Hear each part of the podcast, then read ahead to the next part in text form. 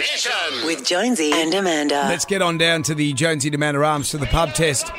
Camilla, does she pass the pub test? Well, opinions are divided, it seems. Uh, on the 70th anniversary of her reign, the Queen has said it's a sincere wish that when the time comes and Charles is king, she will be named Queen. This is a giant um, endorsement for Camilla that many people didn't think she would ever get. People still are upset at Camilla because of uh, breaking Princess Diana's heart and all the problems that happened there.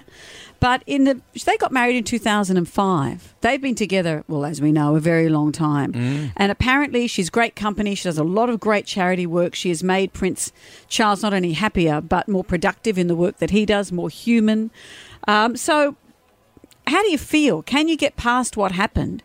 Camilla, does she pass the pub test? No, I think she caused so much. Was not only her, Charles is behind all this.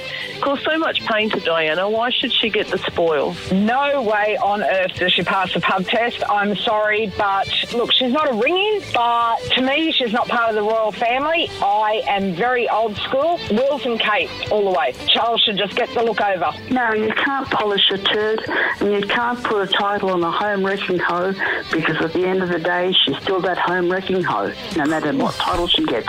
Wow. Thank you, Nicki Minaj. Wow. and I like, I'm old school. So let's go back to Henry VIII and we'll Yeah. lop everyone's heads off because that's a nice way of doing things. Jonesy and Amanda's Jam Nation.